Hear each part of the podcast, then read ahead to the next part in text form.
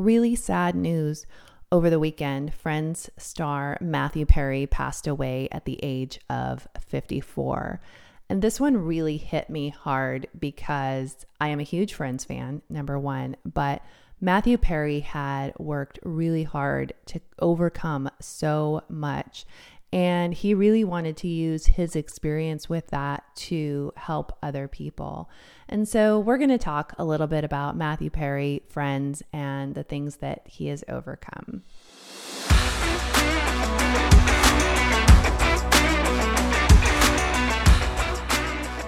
Hi, I'm Julie Barrett, and you're listening to the Woman's Womansplaining Podcast, where we talk about one of the hot conservative topics of the day. I'm also the founder of Conservative Ladies of America, which began in Washington State as Conservative Ladies of Washington.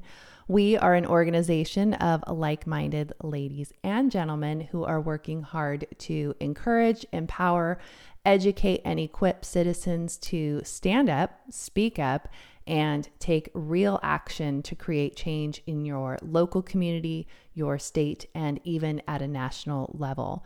You can learn more about how you could get involved and the work that we do by heading over to our website, conservativeladiesofamerica.com.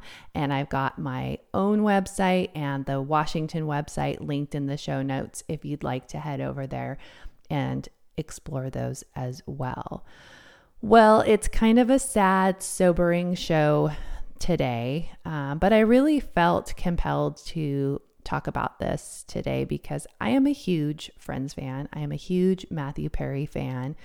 And I have, over the last couple of years, especially, but kind of over the, the last decade, I have really struggled myself with anxiety and sometimes pretty severe anxiety and panic attacks. And in some cases, it's been really debilitating for me where I have not really been able to function uh, at uh, even a normal level, even close to a normal level. And one of the ways that I cope with anxiety is watching friends.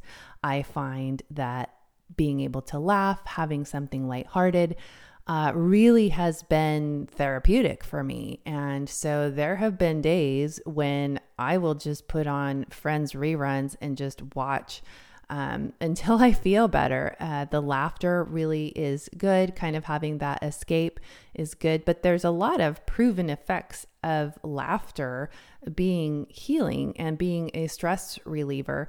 I also, even sometimes, if I'm you know, having anxiety in the evening at bedtime, I have been known, and I know you're not supposed to do this, but I have been known to have friends on uh, so that I can fall asleep. And usually I or my husband will wake up a few hours later and the TV's still on and Friends is still playing.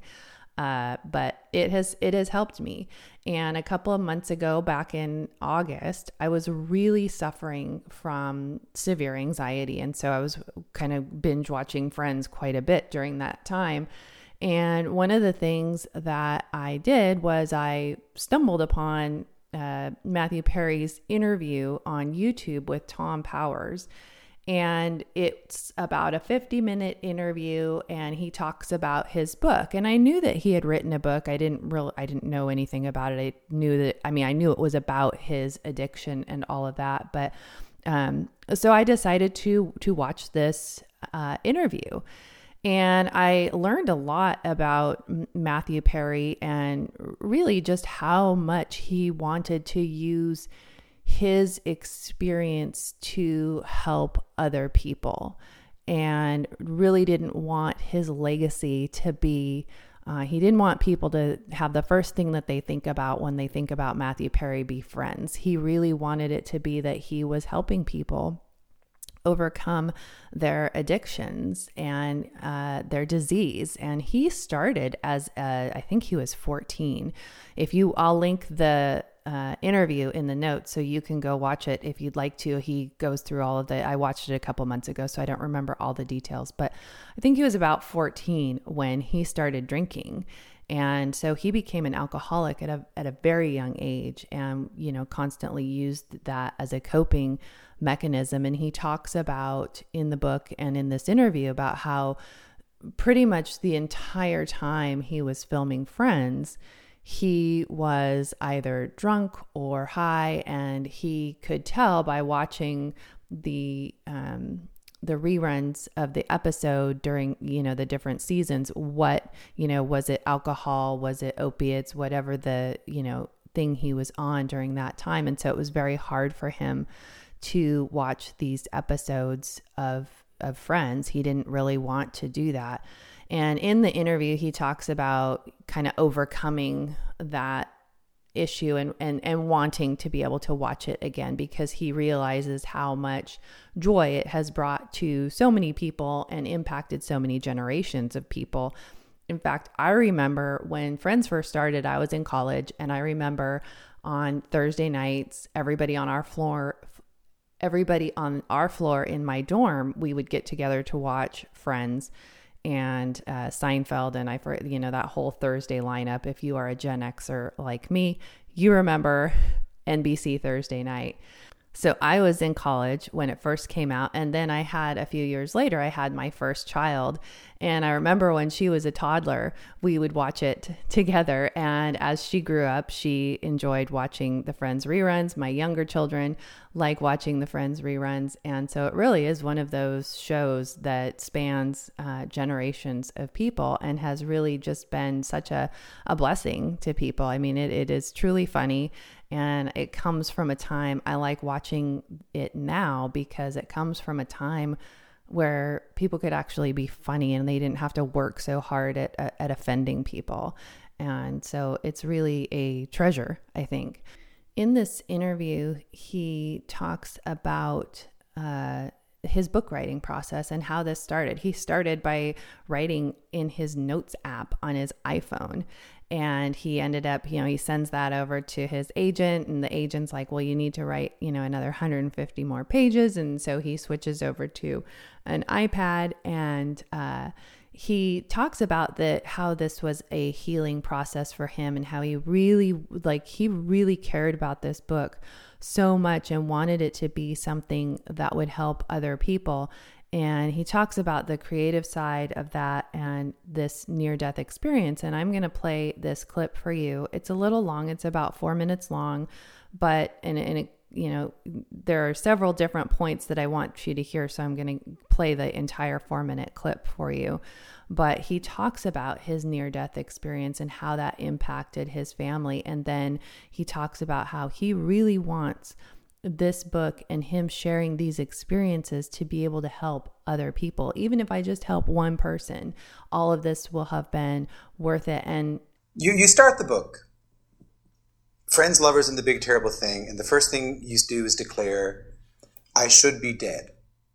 And then a few pages later, you ask yourself the question, why am I alive? Yeah. I'm curious if writing the memoir helped you answer that question. Yeah, definitely. Um, the reason that book's any good is I was just setting out to help people. Um, they say, I've heard, that if you're having anxiety, you have depression, one of the ways out of that is doing something creative. So I said, okay, and I started writing on my notes app in my phone. Two thumbs, and economical. That's the way yeah, to do it. Yeah. Eventually, but I'm faster that way than this. So I wrote about 140 pages that way over the next like 10, 12 days, touching on all of these subjects, and then sent it out to my agent and manager, and they said, "This is very good." But it needs to be 150 more pages. So I got depressed and thought, oh, I thought I was done. and then I switched over to an iPad and I started really filling this out and making it, you know, but my goal was always, when I wanted to stop, I was like, God, this is too much. It's too much. Stop. Um, I always went to no matter, no matter how far down the scale I've gone, I'll be able to help somebody who's gone down that far too. So I kept going. And that's the only reason I kept going. What, what does helping other people give you in your own journey then? It is, I can't describe it. It's something spiritual. It fills your heart. you see the lights coming on for a new person who didn't understand. That guy didn't have the guy who said, It's not your fault. I said that to him. And then I saw this look of, you know, this look of relief that it wasn't his fault. And we started talking in a completely different way. Um, and I get as much help from talking to 600 people as I do to one person. It gives me the juice, the same amount. Um, and I think when I lay in this hospital bed for five months, I had to figure out. Well, first of all, I was put on an ECMO machine. An ECMO machine does all your breathing and does all your um, heart work. It's a machine that does that. And it's what doctors and people call the Hail Mary. It never works. People put them on this machine and they die. But it, you know, it's it works occasionally. Um, and five people had an, an ECMO machine that night, and the other four died. And I survived. And my parents were told that I had a 2% chance of making it through the night. So I'll have to live the rest of my life knowing that my parents heard those words. And when something like that happens, you'd think you'd be filled with gratitude. Yeah. Right? Yeah. I'm so lucky to be alive. That's not what it is. You don't feel that way. You feel pissed. You feel pissed off. You know, it's like, why did this happen to me? And like, God, and like I vomited into my respirator. And you talk to anybody in the medical profession and go, that guy's dead. There's no way that that guy with that combination of things survived. And as I started to get better I started to get better, like, you know, we were told by doctors that I was so messed up down there that they couldn't even operate for another year and a half until everything was okay enough to go back in. And so I had to live my life that way with really unfortunate things happening and and you know, I never thought I'd get to sit up here. I never thought I'd I mean, it's crazy that I wrote a number one bestseller, you know. One simple but brilliant. So, this interview is about 11 months old, so it is pretty recent, but you can tell from what he's saying that he really wanted to use his voice, to use his fame to be help to be able to help other people, which I think is really cool. And when I watched this video a couple months ago, I didn't really know that much about Matthew Perry besides friends, and I knew he was had gone through this addiction but I wasn't like a fangirl or anything. But after watching this video, I just had this new respect for him. And I, I actually, I meant to order the book back when I first watched this back in August and I didn't but I did order it today which the book as as you heard in the clip is Friends Lovers and the Big Terrible Thing and I'll have a link to purchase that um, as well as a link to the interview in the show notes for you you know he talks about his writing as being a therapeutic process. And laughter you know it's it's kind of uh, ironic how he is getting therapy through writing and yet he has provided probably therapy through laughter for so many millions of people.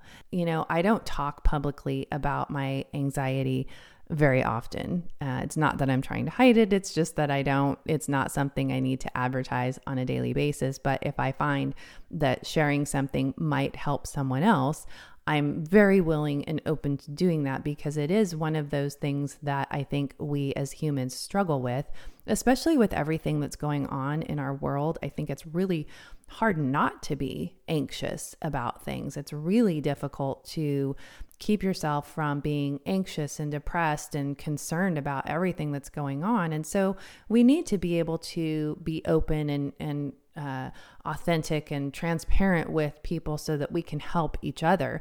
And so I wanted to share this because I want, if my coping mechanism for anxiety helps another person, then you know i'm i'm doing my job as well and so just a quick little rundown of how laughter helps people. It stimulates your organs. And so it brings more oxygen into your lungs and your heart and your muscles. It relaxes your muscles. Um, and so if you're really tense, and for me, one of the physical uh, symptoms I get with my anxiety is I get really tense. Um, in fact, in especially in my gut, and I don't know if this happens to men too, but I know for women, um, anxiety really gets us in our gut. And if you've ever seen the Stephen King movie Langoliers, and I saw this way back in the 90s when I was pregnant with my first child and you know I got the VHS tape from Blockbuster I would I wasn't working and I would just I was feeling so horrible. And so it was one of the movies that I binge watched back in the day. I don't really make a habit of watching too much Stephen King but you've ever seen the movie Langoliers and they're these creatures that they eat up everything, they're eating the roads and they're, you know, they're just like wild things. They're kind of these spherical uh, creatures and um, they're just haphazardly moving around. And I always tell my husband, I'm like, I have the Langoliers in my stomach because uh, that's what it feels. It just feels like there's these things just eating away at me. And so laughter uh, relaxes your muscles. And so, if you carry that anxiety as tension in your body, uh, it's a great way to help reduce that. Um, it improves cardiac health, um, increases your heart rate, bringing more blood, more oxygen into your blood. It boosts your immune system uh, because you are able to adopt that positive mindset and you're releasing those feel good hormones. It lowers your blood pressure and it also is supposed to help with weight loss.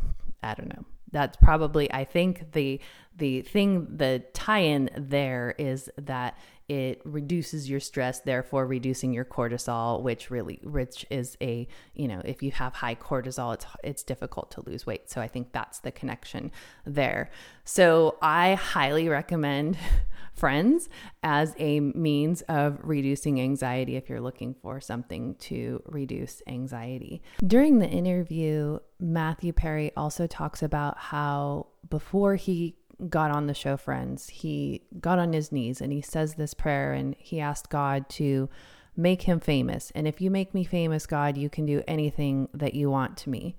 And he goes on to sort of indicate that that God did that. You know, a few weeks after he prayed that prayer, he gets the job with Friends and then he really goes really deep into his addiction and he indicates that that was what God did after he made him famous. And, you know, I think it's really sad that people think of God as a God that does things like that.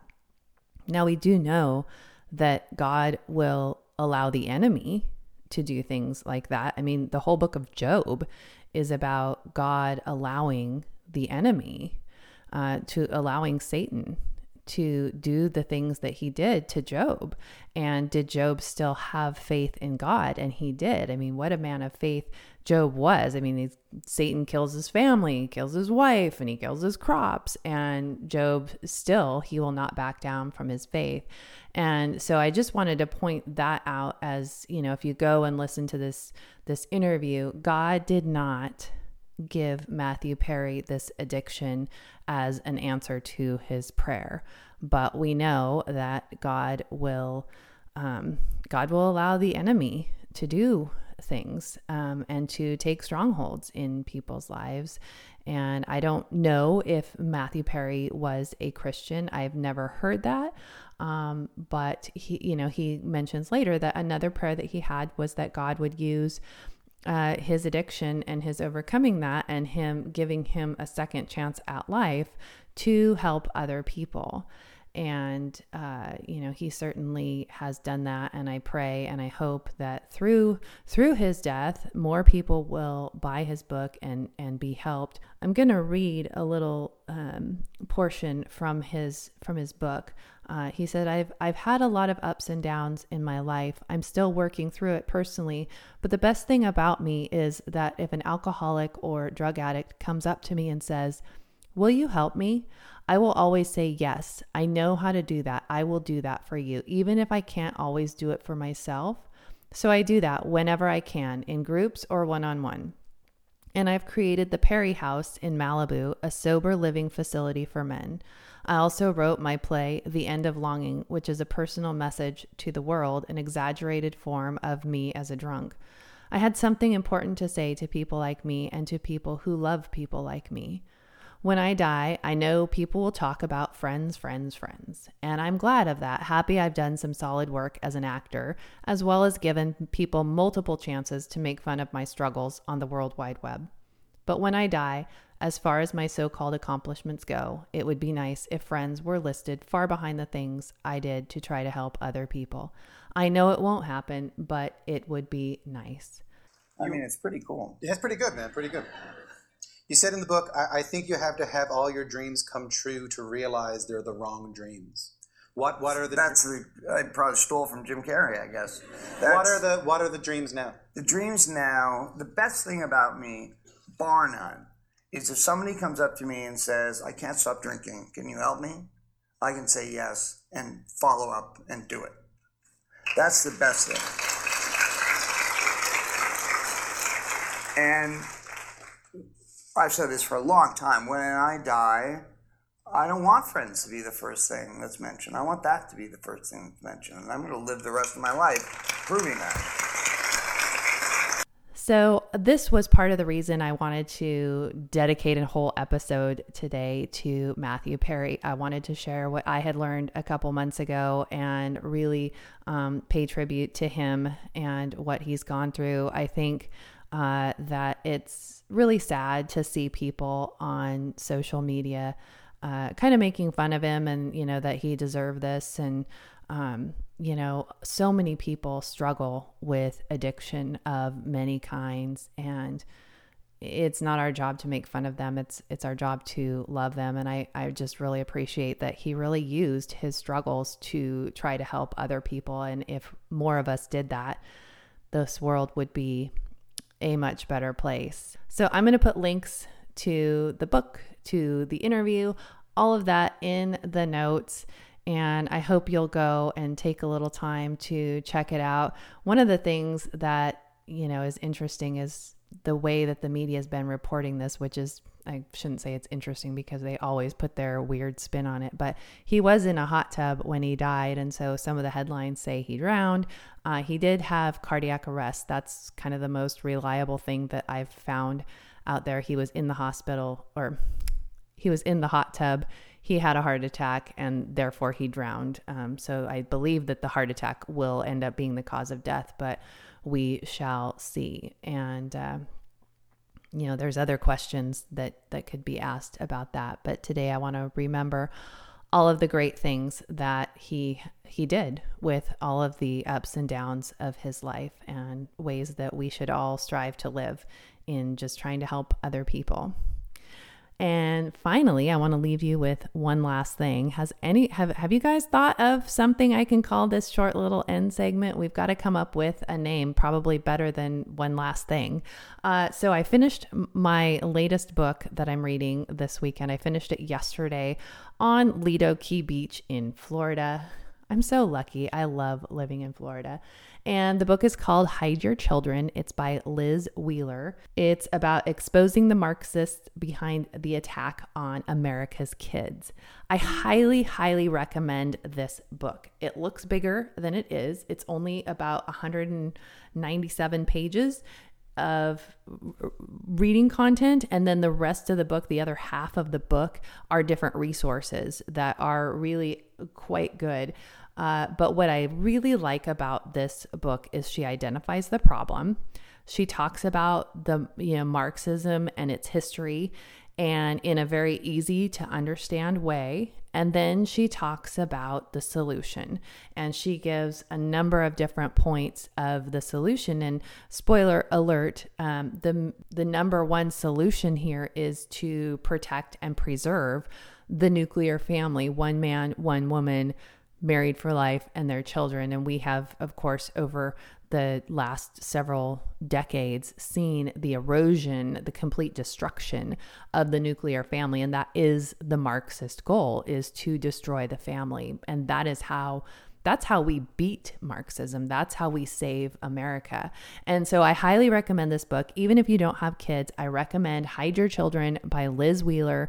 I will have a link in the notes. Go order it today. Tell your friends to order it. We really need, you know, people are like, how, how are we going to combat this? You know, all of the different things that are going on in our world. We need everybody to do something everybody has to step up and do something. Otherwise, we will lose it all. So, like I said in my last episode, think about what you're passionate about and then plug into that particular issue and do something about that issue. Whether it's one school board meeting a month, sending out forwarding emails to all of your friends, or posting on social media, there is something that you can do. We've got to stand up, speak up, and really take action to create change in our country. So I thank you for listening. Please be sure to subscribe. I would love it if you would share the podcast, and I look forward to seeing you again next time.